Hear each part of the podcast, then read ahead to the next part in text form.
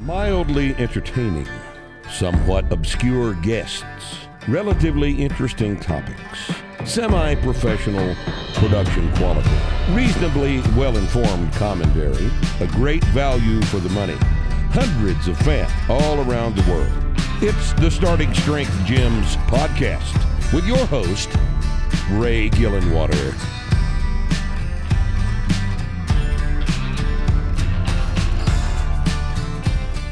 Welcome back to my friend Ina Koppel. We were just talking about a bunch of nonsense that's uh, not interesting to you guys, so we'll just start the podcast here. yeah, shh, don't tell. Ina wanted to come on the podcast to talk about the apprenticeship and whether or not it might be right for you.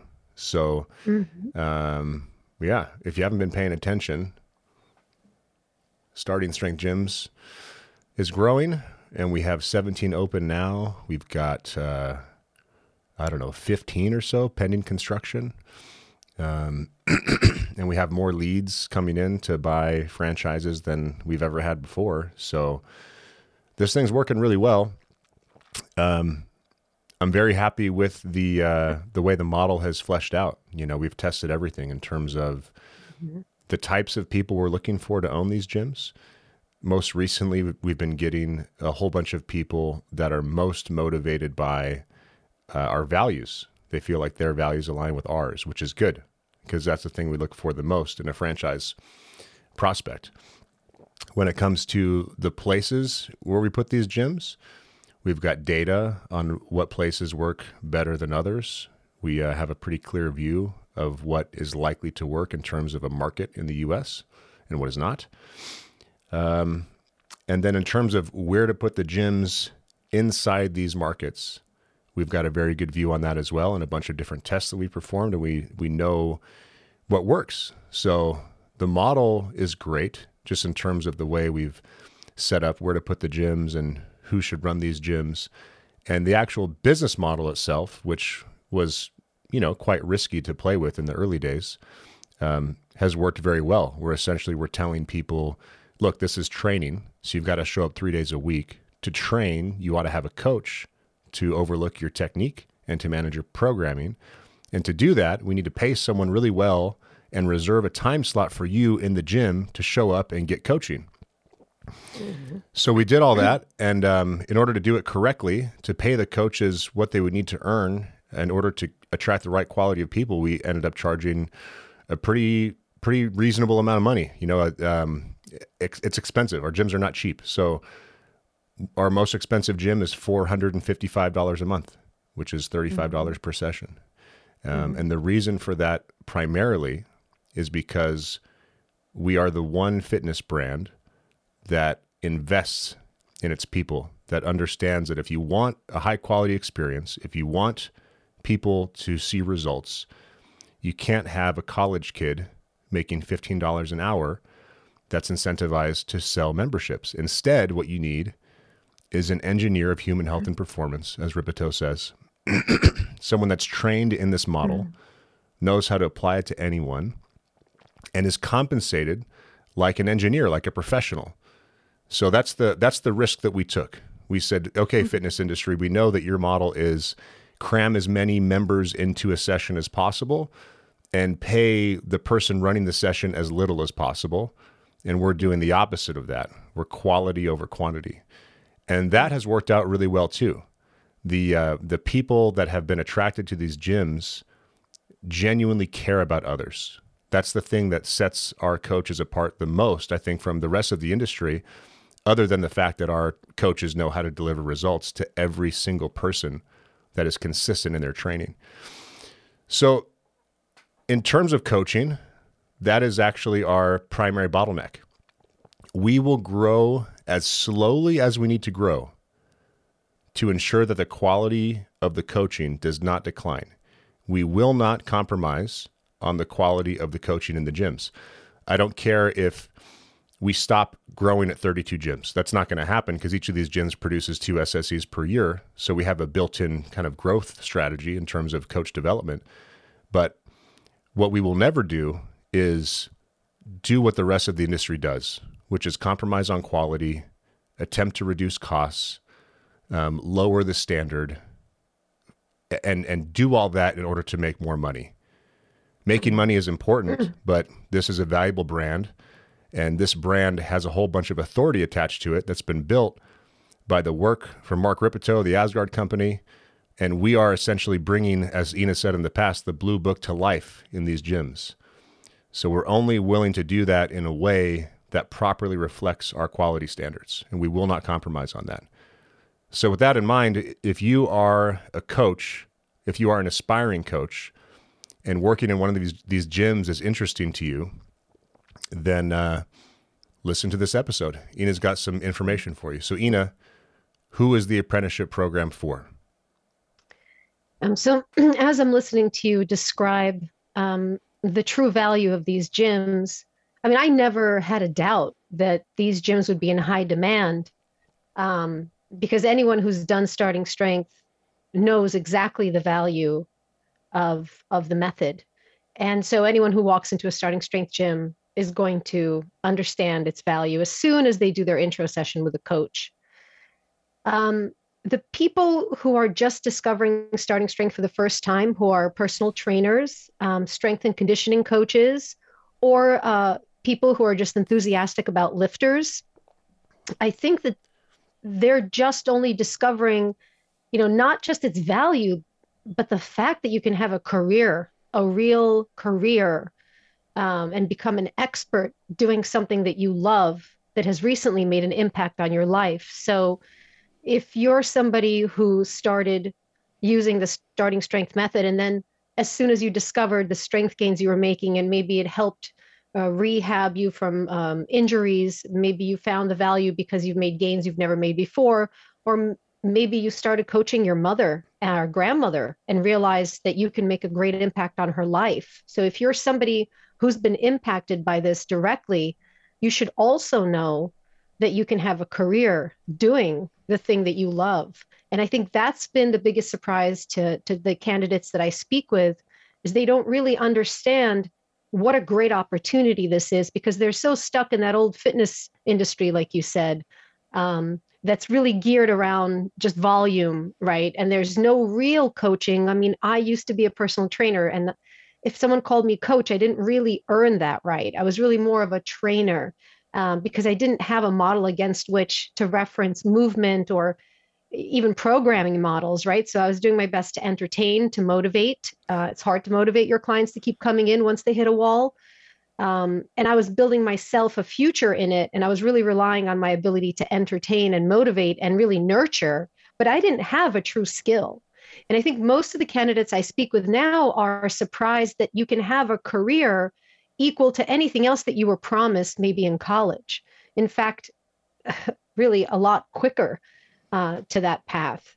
And so the candidate who is, I would say, the if you're lifting now and you're using the starting strength method and you're starting to coach your family or your loved ones and you want to you feel passionate about sharing this with other people if if all you can do is think about this thing if you're obsessed with it enough to read all about it, to come back to our podcast, to go through all the archives, to start coaching your family. And, and if it makes you feel good to help them, and you feel rewarded by the fact that now the movement patterns that you're teaching are actually working, even if, though you're just going off the books, like if this is all you can think about and you just want to tell people about it, then it's time to apply for the apprenticeship. Because people don't realize there is a true career around here. And when I talk to them about how the gyms collaborate together to help um, grow and develop each other's apprentices, they all say the same thing to me like wow they don't compete with each other? You know it's kind of a new thing that gyms don't compete with each other. Where, where's that ever right? Where where's where have you ever heard that?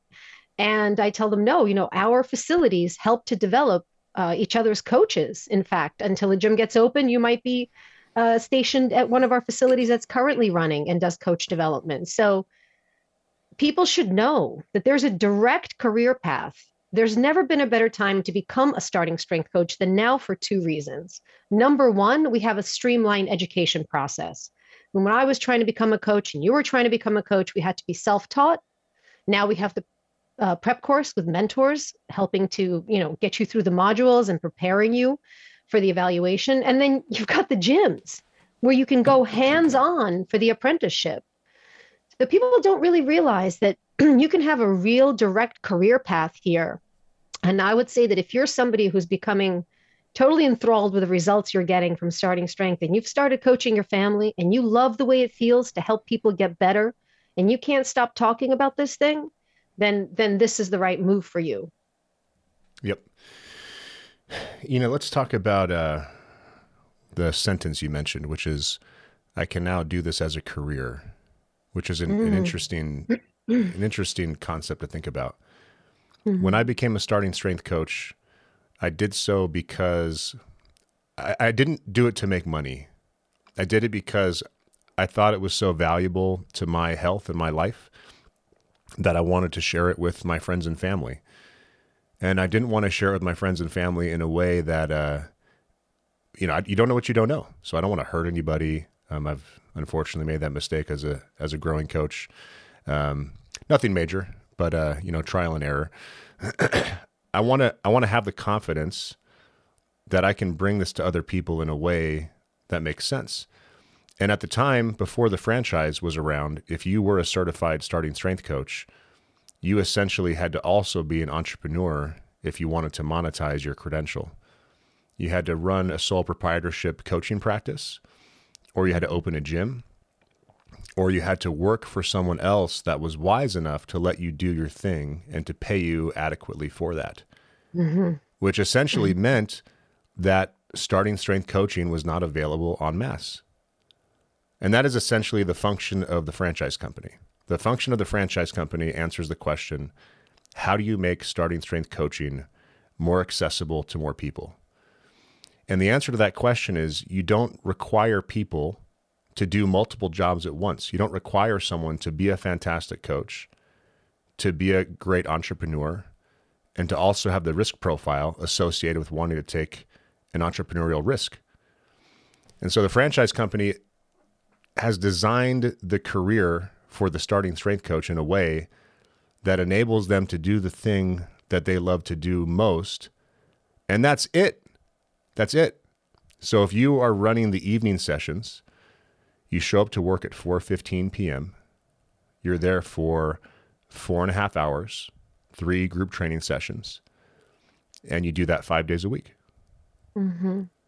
And that's your job. Um, mm-hmm. There's no homework. There's very little computer work. Now, granted, keep in mind I'm talking about the job as it was designed. We are a franchise company, so every franchise owner has the ability to define these jobs slightly differently. Some people mm-hmm. require, for example, that their head coach um, does do computer work and some operational work and scheduling mm-hmm. and this mm-hmm. type of thing. And they'll be compensated for that. Yeah, the bulk of your job is to do what you do best, is to do the thing that you got into this to do, which is mm-hmm. to work directly with other people to help them get better and to gain the satisfaction of not only successfully getting someone to move in line with the model better in that session, but also the satisfaction of watching their demonstrably true, measurable progress over the course of the weeks, months, and years that you get to oversee their progress. Mm. So, um, an example of that, Ina, is we just did our first John Conti produced case study. So, mm-hmm. John Conti is the cinematographer. He's been on the podcast. He's local here to Idaho really talented guy. If you want to see some uh, his latest trip to Nepal, he did a video on that. Check it out.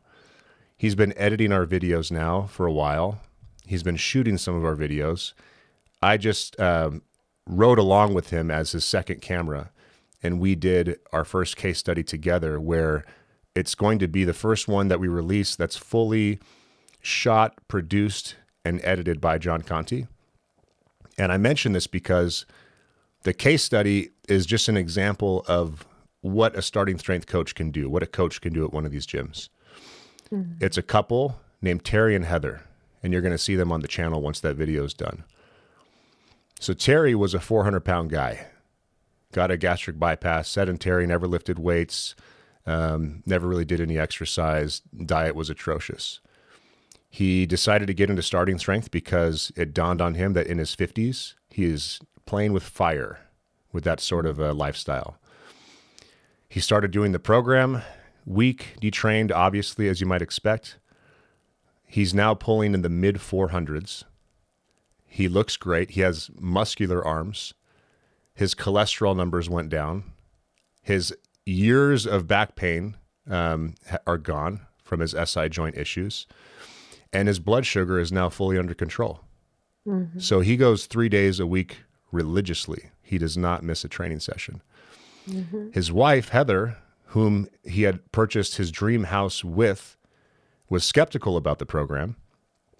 After watching him get all this success and all this progress over the course of a few months, she decided to join. But she was worried because she had an issue with her knee. And the issue with her knee was so severe that she was hardly able to get up the stairs in her dream house. And so Terry and Heather were considering selling their dream house because of this knee issue. And she went to the doctor. She tried several several different doctors. They didn't want to operate. They said, "When you can't sleep, come back and we'll we'll fix it." It's like, well, you know, I can sleep, but I can't I can't function. Yeah. So she comes into the gym at Starting Strength Boise. Nice shirt, by the way, Ina. She uh, starts working with our coaches. she experiences more pain than she's had in her knee after her first few sessions, and she's thinking about quitting.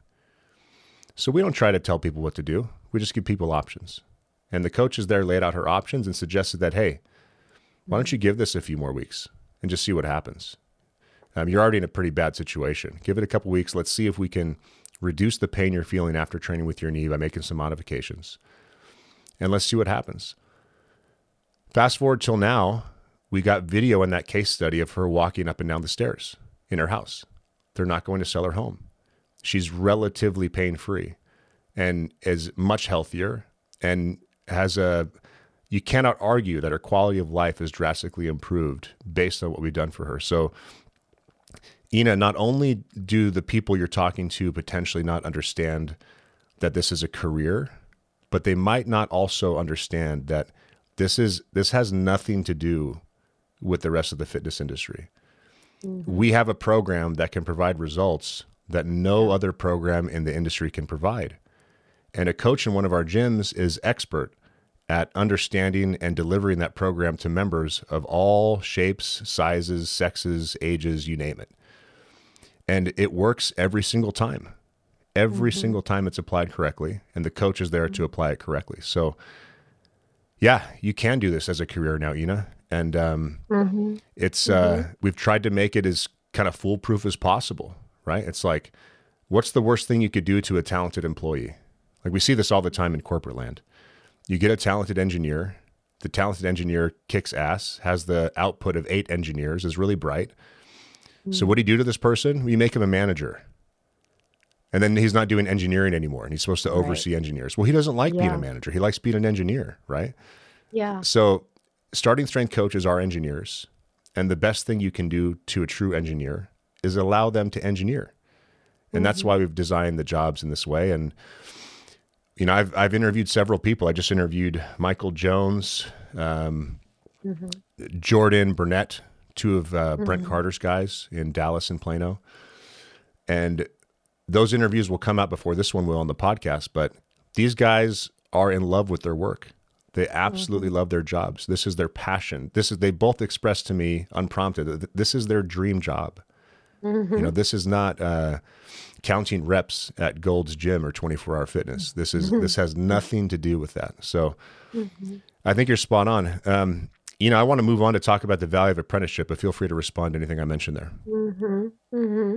So, yeah, I think that the word career was something that wasn't used um, when we were all trying to become personal trainers. It was really more of a job, and you were on your own. And thanks to this apprenticeship and the support that our candidates receive at the gyms and the continuing education that they receive, I mean, even from Mark Rippetoe, them, you know, himself, when we're at the conference, the investment we make in our future coaches allows them to really build a career that isn't just um, that doesn't end when they become a coach. You know, the doors sort of open at that point and the apprenticeship is what makes the difference because people have really good intentions and they want to do this job and they want to do this thing, but it's very difficult when you're self taught. And the apprenticeship opens the doors for them where you know all they have to do is show up participate and want to do this and follow the steps and we've already thought out the process for them. The hard part about learning to become a starting strength coach for me was that i had nobody to follow. I didn't have anyone that was invested in my career outside of you know coming to starting strength seminars and i had to be self-taught i didn't have anyone i could watch um, now you know you you come into the apprenticeship you're received by a head coach who's already been through this process. You have somebody who's there to mentor you not only on the gym floor, but also to make sure that the work you're doing in the prep course it's being reinforced in the gym floor. The apprenticeship is is incredible. It's teaching you the trade from day one. You know, you're not following people around and serving coffee and just cleaning, right? They're having you jump right in and start applying cues and trying to get, you know, people to move according to the model while giving you timely feedback right there on the spot. So somebody that's already been through the process is teaching this trade to you to give you this skill so you could unlock the door to your career. And I say that because I speak with many candidates and I let them know that once you become a coach, that's not where it ends. That's just where it begins. Many of our coaches go on to be head coaches. Some of them like to specialize in working with older people. Some of them specialize and want to become a head coach because they like running operations and maybe they want to take on more responsibility. They like doing coach development. They like to raise other apprentices.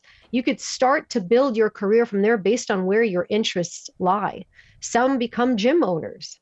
So it truly is a career path, and it starts with this apprenticeship where we teach you the trade of applying this model to people so that you can get people healthier and you can have this meaningful work that you do that isn't cut off. You don't have this abbreviated career path where, well, you don't have a model, you, you don't have any true skills, right? It's just sort of you guessing.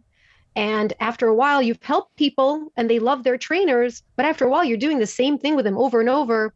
And then after a while, they're just with you because they're taking care of you. Well, yeah, is it a career or a dead end job, right?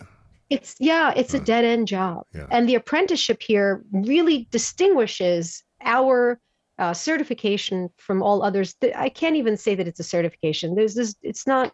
It's not comparable to anything else. You will be building your on top of all of your skills. You'll have a true trade. You'll be a specialist in this. And when you start to make health impacts in people's lives, you're just as valuable to them as their medical professionals are. And I think that's what personal trainers and people who are interested in coaching really want to feel. They want to feel validated, like they, you know, that their intention is matched with their skill. And that's really what we give them. Yep. We give them those tools through that apprenticeship. Yep. Speaking of apprenticeship, you um, also mentioned something during your initial uh, opening bit about the uh, equal to what you were promised in college is a sentence that you used. Let's talk yeah. about let's talk about college. Let's talk about learning. Yeah. Something that's dawned on me is that our education system leaves out extraordinarily important pieces of knowledge acquisition. To acquire knowledge, you must have practical experience and theoretical understanding. If mm. you just have theoretical understanding, your ability to perform tasks in a role is extraordinarily limited you could go to school for, for a decade mm-hmm. and learn a thing and not be able to do the thing. Let me give you a couple of examples. I just became an EMT. I'm a nationally registered EMT. I, I can get a job in Idaho and I can get be put on the back of an ambulance. Mm-hmm. I've never performed CPR. Mm-hmm. I've never administered oxygen to a real person. Um, I've never provided suction to a real person. I've never used an occlusive bandage. Yeah. These are all things I have a theoretical understanding of, but the way the national certification is designed is not to provide me with practical experience. I've got to get the practical experience on the job. I only have a theoretical understanding, which means I don't actually know anything. I have an impression of things. There's a difference in terms of mm-hmm. knowledge. Mm-hmm. Do you know it or do you have an impression of it? The mm-hmm. same thing applies to business. I went to ad school. It took me nine years of night school to get a four year degree. It was grueling. I did it because I felt that I had to. Growing up in my era, if you didn't go to college, you were just viewed as a negligent fool. The college degree was a mm-hmm. path to a good income and a good life. And the statistics bore that out. That that that was true on average. But then when I got into my career, I learned more in the equivalent time of a semester on my at my job than I learned in my entire college career because I was actually doing. I had my hands on things. I had people showing me actual practitioners, not theorists, not failed practitioners like we often see in college classrooms. So that's just the tip of the iceberg. We could talk all day about the the issues with college, and I'm not mm. suggesting that you don't yeah. go to college. College certainly has its value, especially if you're going into a a valuable yeah. role and acquiring a valuable skill set and knowledge base. Mm-hmm. Um, if you want to become a lawyer, you should go to college. If you want to become a physicist, you should mm-hmm. go to mm-hmm. college. Um, if you want to help people live better lives, be stronger, be healthier, be more capable, you should not go to college. You might want to go to college to acquire some knowledge um, that you'll need practically, but you can also acquire that knowledge much more efficiently elsewhere in, in the current mm-hmm. age of uh, everything being available online. So mm-hmm. Mm-hmm. the the apprenticeship model is uh, is very smart. My learning process to become a starting strength coach probably would have taken mm-hmm. 25 percent of the time with which mm-hmm. with much less heartache and errors mm-hmm. had I had a professional looking over my shoulder while I was developing. Mm-hmm. You know, and, and for people that uh, that aren't seeing the point that I'm illustrating, imagine if you want to learn how to become a boxer or a jiu-jitsu practitioner. Are you better off being in a gym and being taught by someone that already does it and knows how to teach it? Or are you better off just trying to figure things out on your own, reading books and watching videos? Absolutely the former category in every situation, no exceptions. So th- this is what we do. An apprentice is basically a coach for an aspiring coach. Mm-hmm. And a coach is someone that helps other people get stronger. So this this whole model, our entire business is built upon the idea that learning is accelerated when you have a professional helping you. And mm-hmm. interestingly enough, just as a quick tangent, what I've learned from starting strength is if there's something worth learning in my life, it's worth hiring someone because my, my time is valuable. Mm-hmm. There's way more yeah. time. There, there are way more things to do than time in the day. That's just the reality of adulthood, right? Mm-hmm. So if I'm going to take the time to learn a new hobby, whether I'm learning how to make music, whether I'm learning how to edit photos, learning how to shoot video, learning how to practice jujitsu, whatever whatever the thing might be, I'm absolutely hiring a professional because although I'm paying more for it up front, my time is valuable and the overall investment in terms of time and money over the short, medium, and long term is less when I accelerate my learning and hire a professional to help me. And that concept applies to you as an aspiring coach, and it, it also applies to you as a strength trainee. Mm. And and you know, um, I I speak to students who have just come out of college and they say to me, um, I'm like, what did you go to school for? And they say, like, I don't know. I was just kind of like killing time. I didn't really, none of the things that they offered for majors um, really appealed to me. And then I had to take a bunch of classes I didn't want to take um, because I just had to finish up. And now I don't even know what I'm going to do for work. And and then they followed up by saying, I had no idea that I could actually have a job as a coach. I would have never done this. You know, people don't realize, they really just, people just don't know what we do and what we offer. And I think as the gyms grow, um, that will go away. But uh, oftentimes people will say, I didn't know I could actually build a life for myself doing this thing, coaching. But I see, you know, from all the content you guys are producing, but they're basically hanging out in college just trying to get through it, uh, trying to get through the classes, taking what they can to graduate you know, and it's like if you don't check these boxes, then you know that's not really then you know you don't have anything to do here. Like you have to choose one of these jobs that we offer school for right? And and then they go out into the world and then they wind up taking a shitty job they're not interested in and they're miserable because they didn't know that this thing they love to do which is lifting could actually be a real career for them and support them and their families and and now i'm speaking to veterans who, uh, you know, because they're able to apply their GI Bill benefits uh, towards the apprenticeship, um, they're coming out of the military saying, you know, I don't want any of the following things that people are pitching to me, but I, I used to love training you know, my friends, uh, when I was in the army, I loved lifting. You know, is that something I could really come out and do? You know, and and and I think that's where we're at now is that we have to let more people know that this isn't a personal training gig. This isn't a job that you have to come in, check off, and do. We're going to teach you the skill. You're going to be working like a trade professional. And then as soon as you get your SSC, that's really where the doors open and then you can be creative with the things that interest you within our system and you can grow people don't realize that becoming a starting strength coach is not like being a personal trainer it is nothing like it. This is a career path.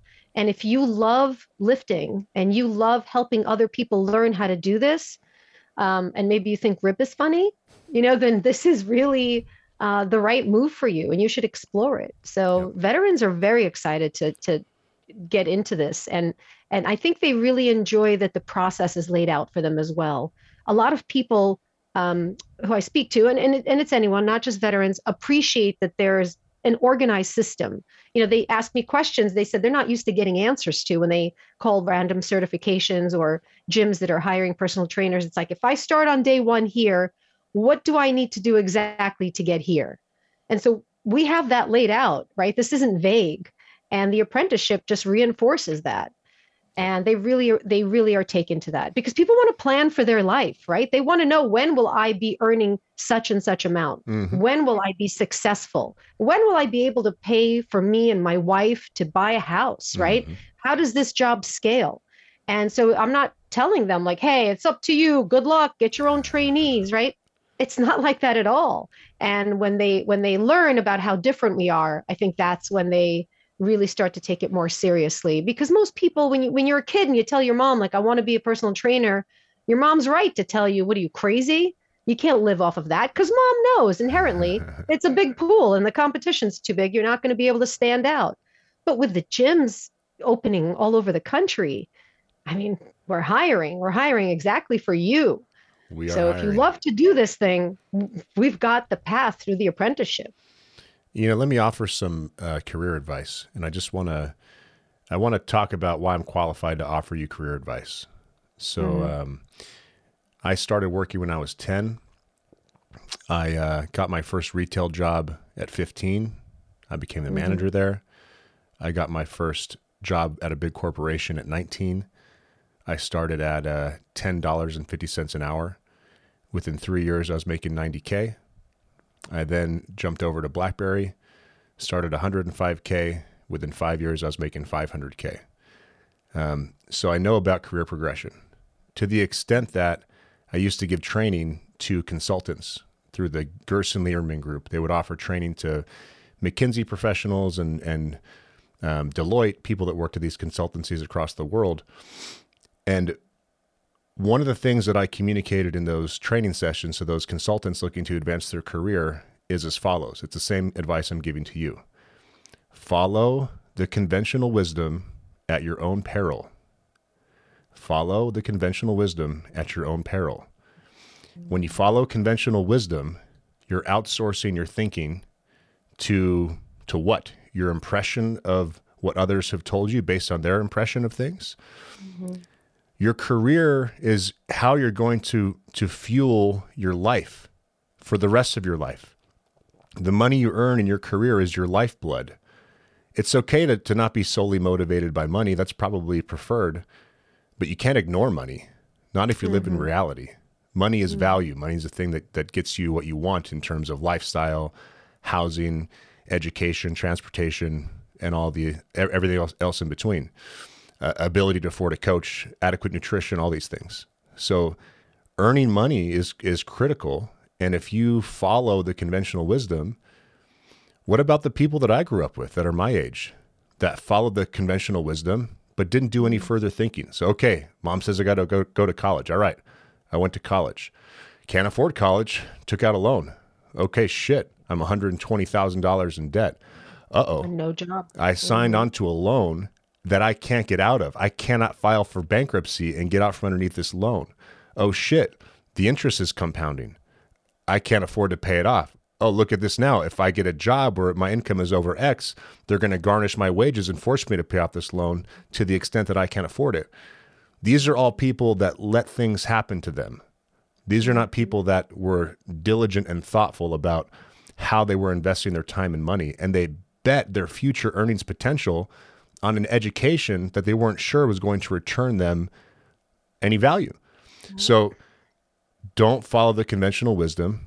Be very cautious and discerning in your in your decision making here. And this may not be the right career for you, but if it is, I encourage you to do all of your diligence. I mm-hmm. encourage you to talk to Mark Diffley at Starting Strength Austin, an engineer, a black belt in jiu-jitsu, a former firefighter, as to why he's involved in this and how he's doing in terms of you know his financial health. Um, talk to guys like Jared Nesland, you know, some of the one of the highest paid coaches in the system. Um, mm-hmm. Speak to people that have gone through the process and see if this is what actually makes sense for you. You can contact these people on Instagram. You can get a hold of them through Ina. Um, mm-hmm. But Ina, ranting aside, I want to talk about pay. So, our most, I believe, our highest paid coach in the system at the moment makes fifty-five dollars an hour. Mm-hmm full time, 40 hours a week, 50 weeks a year, so including two weeks off, that equals $110,000 a year. But our mm-hmm. coaches typically don't work 40 hours a week. They typically work low 30s. It depends on the gym. So let's just cut mm-hmm. off 20%. mm hmm What's 110K minus 20%? Let's say that's, you know, $88,000. Mm-hmm. $88,000 a year for, for a non full time job is our it's highest crazy. paid coach. Granted, you might make half that right? Like I know of a 23 year old who does not have leadership experience. Um, and this is for a head coach, right? So I know of an acting head coach who's young, doesn't have leadership experience, has never developed other coaches. He's he's an acting head coach because he needs to level up before he can become a full head coach. Mm-hmm. He he might be making half that, but he's 23, making 44k. Um, yeah, and we're where else can you? I mean, he lives in Idaho too, so where else are you going to make that kind of cash in Idaho? And that's not including the money that you get from online coaching. So online mm-hmm. coaching, it's two twenty five a month. Most gyms pay their coaches on average, let's say one thirty five, maybe one fifty. We'll just say one thirty five on the low end. So if you get 10 online coaching clients and that's conservative you can get you can certainly get more than that that's $13,500 a year, which is over $1,000 a month. And if you're making the 55K, um, that just bumped you over $100,000. Mm-hmm. So and let's not forget training camps. There, there, there are multiple ways you can earn money through this business, but one way you can't earn money through this business is by peddling memberships. Mm-hmm. Because that's not the behavior that we want. The behavior that we want is for you as a highly paid engineer is to objectively and caringly communicate your skills to the lifter in a way that enables them to get better. And th- th- this is the type of personality we're looking for. So, yeah. The reason why Ina and I wanted to come on and talk to you all today is because, as Ina mentioned, this is not well known. We're we're doing something all new here, so we thought we'd go into explicit detail about how this whole process works, why the apprenticeship is valuable, what you might want to, what you might be able to earn. Um, you know, feel free to respond to any of that. And then I wanted to talk to you about who our target our target audiences are when it comes to the types of people we're looking for to become coaches at these gyms. Mm-hmm. Well, you know, w- when you were laying out the um, the income, I was thinking, you know, when I introduce candidates who are on the path to become coaches um, to gym owners, a lot of time, you know, we have to match the gym owner and his goals and his vision for his or her gym with what the vision is of the coach and what the coach needs. So the way that we match candidates is, you know, the goals of the coach and and the vision of the owners. And so you can negotiate with these owners, right? You can ask to, you know, find out where what's my growth potential in your organization in your gym right? What are your future plans for future locations? And there's so much growth potential there. You can negotiate equity um, uh, in the business. There's so much potential and i think that it's very difficult for people who are used to the standard fitness industry to even envision that there's so much potential um, that they disregard even applying for the job because they they don't understand that this is about growing two dreams together the one of the coach and the one of the gym owner who wants to bring this to their community. And they very much rely on the professional coach to help them make that vision happen. And they're also there to help the coach develop their career. They're equally as invested in growing their team and they want to help people succeed that are on their team. That's part of what attracts them um, to this franchise business is that yes, we are building out facilities so that more people can access starting strength, but equally as much, we're helping to develop careers for people who are critical thinkers, who have similar values to us, who are invested in making their communities healthier, who find that this is they're driven uh, to do this job out of the passion for making people better. And so these gym owners are are really cool team members with you. This isn't just you're going to work for a gym, you don't have anything to do with the gym owner. You know, you guys will meet, you'll talk, you'll collaborate, and you'll see if this is a match for you. So this is a whole lot bigger than just um, how much am I getting per hour. It's you know I'm entrusting myself here. I promise to get this work done. Where is my potential for growth? There's and, no doubt uh, about it. So, if if uh, just to respond to your point about negotiation, Ina, if you are, there's two ways to negotiate. One way to negotiate is is me, me, me, me, me. If you mm-hmm. come in me, me, me, me, me, I, I, hope the gym owner turns you away. So what I mean by that is you go, hey, so um, this is what I think I'm worth. I want to make X, and th- and these are the things that I want. It's like, oh, okay. Um, did you not see in the job description that we're looking for people that care about others? So do you care about me? what about me? Right? Because um, the gym owner is the one taking the risk. The gym owner is the one putting a couple hundred grand on the line. The gym owner is the one not making a dime for who knows how long. Um, mm-hmm. So the the right way to negotiate isn't even a negotiation; it's a consultation. It's trying to understand what are the gym owners' needs? What what what is their financial situation? How much money is in the budget for coaching? Where do I fit into that? Now, that's step 1. At step 1, does that match what I want? If so, great. If it's not enough and I want more, the question is, Mr. Gym owner or Mrs. Gym owner, what do I need to provide to you? How can to what level do I need to help you grow your business so that I can get to the next level in my income? You see the difference? So when it comes to career negotiation, never be the person in the former category.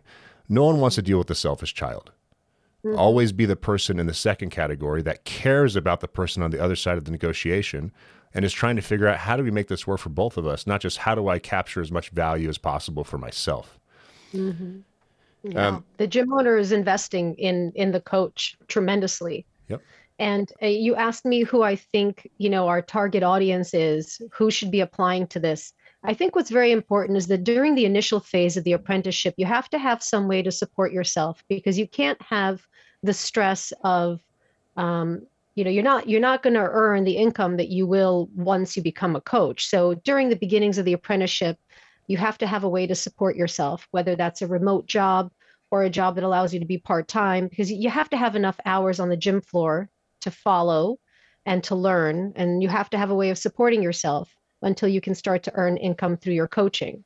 And a lot of the gyms will be paying you before you even get your SSC because we have positions available for coaches that are in the process of becoming starting strength coaches and are maybe ready to test out on the platform or can demonstrate that they can run groups. So you have to have a way to support yourself that also allows you time to study and to attend your apprenticeship at the gym and also for you to train yourself. You have to be able to do the program and to continue with your training so that you can continue learning, you know, deeper what the model is as you apply it to yourself. Mm-hmm. Um, so you have to have a way to support yourself while you're in the learning phase that doesn't interfere with um, the time that you'll spend apprenticing on the gym floor or maybe the time you need to study. So that's something to keep in mind initially. And one of those things, by the way, Ina, could be talking to the gym owner about, hey, what problems do you have? How can I help mm-hmm. you in a way where I can um, supplement my income while I'm gaining the education? Because there's two sides of the development process. There's the side where all of the value is being derived by the apprentice, and there's no value being derived by the gym. In fact, it's an expense to have that extra person in the room and to help them. So the question is, how can you as quickly as possible move into a situation where you're providing value. And you can do that as an apprentice coach, as if you learn quickly and are, are dedicated and you, you agree on a plan with the gym owner. But you can also do that in an operational sense. Maybe you like running social media. Maybe you've got a marketing background and you can send email newsletters. Maybe you've got a sales background, uh, consultative selling, because we don't do that that hard selling bullshit at our gyms.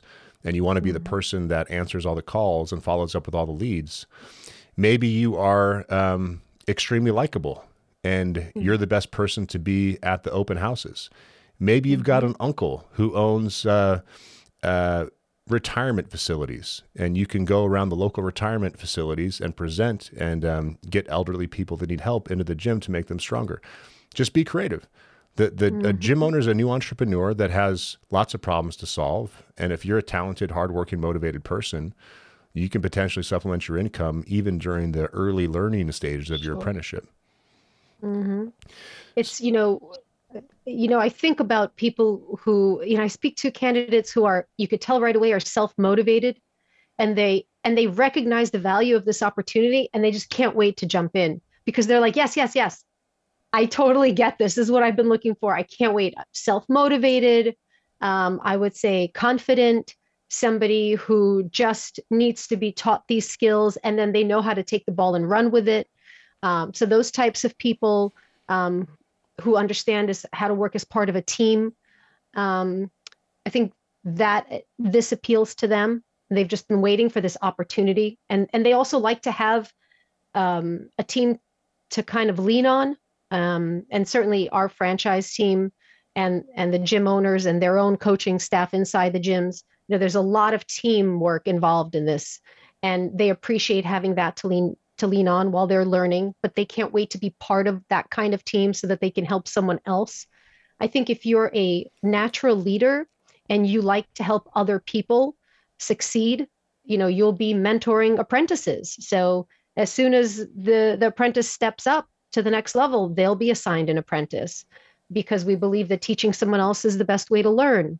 Mm. And I think if you're that kind of person who likes to teach, you like to teach other people, not just your clients on how to lift, but other uh, future coaches. And this is a great opportunity to be that kind of teacher. So I think that this the ability to teach and mentor, if that's something that delivers, you know, brings you value, then this is a great opportunity um, to kind of exercise that in your role. Mm-hmm. So um, mentors, you know, we're yeah. looking for mentors. We're yeah, looking we're... for people who want to equip themselves uh, with information and pass it along to others it's people who are looking for a mission to get behind. Um, I know I was, you know, when I found starting strength, I knew exactly that I found it. I didn't know exactly what it was, but when I heard Rip lecture uh, and he opened a seminar on why strength, I thought, oh shit, hmm. I found it. Like, because I was very, I was very passionate about changing the world, yeah. um, and certainly my small world, my community, and I was excited about the fact that I can make an impact on a lot of different things in my life, not just my family, not just, you know, maybe my clients, but also future coaches. I, I loved giving people work. Hmm. I loved helping people build careers. And so you have that opportunity as a starting strength coach at our gyms. And if you're the type of person that wants to do that and you came out of a leadership position and you're looking forward to being back there because you want to be part of this mission, uh, this is a great position to be applying for to satisfy that. Yeah, you know, from my point of view, I'm going to mention three different categories of people that I think are a good fit for this, and I'd, I'd love your feedback. Mm-hmm. So let me go through all three and then give me your response. The first one, as you've mentioned, are personal trainers. Mm-hmm. We want the best personal trainers. You know, if you're the the the coaching skill is not what we're hiring for. The coaching skill can be taught.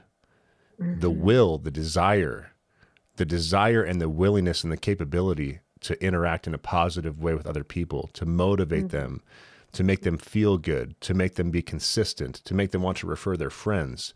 That personal yeah. connection is the thing we're hiring for, and the skill can be taught. So, a personal trainer that's uh, top of the game, top of their game, that wants to transition over and make better money and and have a better impact on on their trainees' lives, I think is a good fit. The second group of people are the veterans. You talked about leadership. You learn about leadership in the military, don't you? Um, it's all about efficiency. Um, it's all about taking command. It's all about personal responsibility and ownership. It's all about hard work. So the top vets are also a great fit for our program, especially since you can now use your GI Bill benefits um, to, to supplement your income to get paid by the government to pursue a career at a starting strength gym. And we're also, we're, John Miller is, is seeking approval in the Skill Bridge program so that transitioning uh, active duty military folks can use their last several months of active duty to work in one of these gyms and get paid by the government to build their career as a starting strength coach. And then the third category, I think, is uh, maybe not expected, but I'm going to call it the corporate burnout, or or whomever is in a job that is not what they envisioned. They're showing up. They're not. So here are my criteria for for a great place to work. Right. You get to work with people you enjoy. You get to do work that you uh, care about, something that's important, and you get to genuinely make other people's lives better. Mm-hmm. If you can do all those three things and earn a living, mm-hmm. it's going to be pretty difficult to be dissatisfied on the job. But yeah. if you think about those criteria and you match them to what you're doing now, and you're wondering why it's hard to get out of the bed, get out of bed to get behind the wheel in the morning or get on that damn Zoom call in the morning, that looking at it in those terms might illuminate the answer for you. And so we like the corporate burnout types because going from drone work that's unmotivating with no recognition to walking in the gym as the person where everybody is seeking information from and is very grateful to what a change in your day-to-day existence and the level of energy and excitement and fulfillment and happiness that you get out of your work you know in fact there's no there's no ceiling on the seniority of the person that might fit in this category. We had a, a former chief legal officer at Verizon wanting to become a coach at Starting Strength Austin before the pandemic. Um, retirees, you know, um, we've had a lot of people transition from the healthcare field because of uh, the abysmal nature of working in that industry at the moment. We've had people transition from mm-hmm. education because of how terrible yeah. it is to be a teacher in a lot of ways at the moment. I'm not saying you know I I I definitely want good people in both fields, but I'm just reflecting what's actually happening on the ground. So yeah. you know th- that's my view on what I think are kind of the three most important categories or audiences of people that are interested in these jobs. I'm just curious what your point of view is. Yeah, you know, the one thing that I think they all have in common that we haven't mentioned that they benefit from tremendously is that because we require our coaches and our gym owners to do the program and to experience the effect of the novice linear progression, it changes them as people. And because this job requires you to continue training, we are invested in your well being. Their energy level stays up, their positivity level stays up, they're not beat up, right? Their, their own personal training is as valuable to us as them showing up and doing this to someone else. And what other job requires you to stay in shape? And I don't mean like I used to stay in shape through aerobics. I mean to stay, you know, to progress, to get stronger. People feel really good that that's part of their job. Like, you know, a lot of personal trainers um, burn out because they're standing in the morning, they're standing in the evening, long hours. When are they getting their workout, right? What, how are they staying in shape? And then they you know, feel lousy about themselves. It ruins the way they feel about coming in to do their job. Gosh, like in starting strength gym, you know, I'm I'm thinking about John Frazier, who benefited tremendously, who's the owner of Starting Strength Chicago, right? I'm thinking about people like David Heon, who's the owner of Starting Strength Tulsa as a surgeon. I mean, think of all these people who have busy lives, right? Who now are taking on the responsibility of opening up this franchise gym in their community and building their staff. But at the same time, they're able to do all of this and be enthusiastic about it because they're benefiting from it themselves. And I think that if these coaches are in the best shape of their life because they're doing a program that allows them uh, time for everything else right and it and it brings them such tremendous value through their own physical well-being their perspective on their role is going to be 10 times you know, more positive than it would be if you were just delivering the results to someone else. So the fact that we have this model built in to even their daily routine and they themselves have to make time for their own training, I think that's really what produces the happiest employees. This is so different than when I was a personal trainer and you just worked yourself to death. And maybe if you were lucky, you got to work out it. They feel good about themselves. They're benefiting just as much. And so they want to give that to other people. And it makes for an incredible work environment. Yeah, the the uh, the head coaches that have training sessions with the coaching staff tend to be the happiest gyms with the most camaraderie. And uh, these mm-hmm. people have real friendships and real relationships with each other and with their members. And mm-hmm. we're social creatures.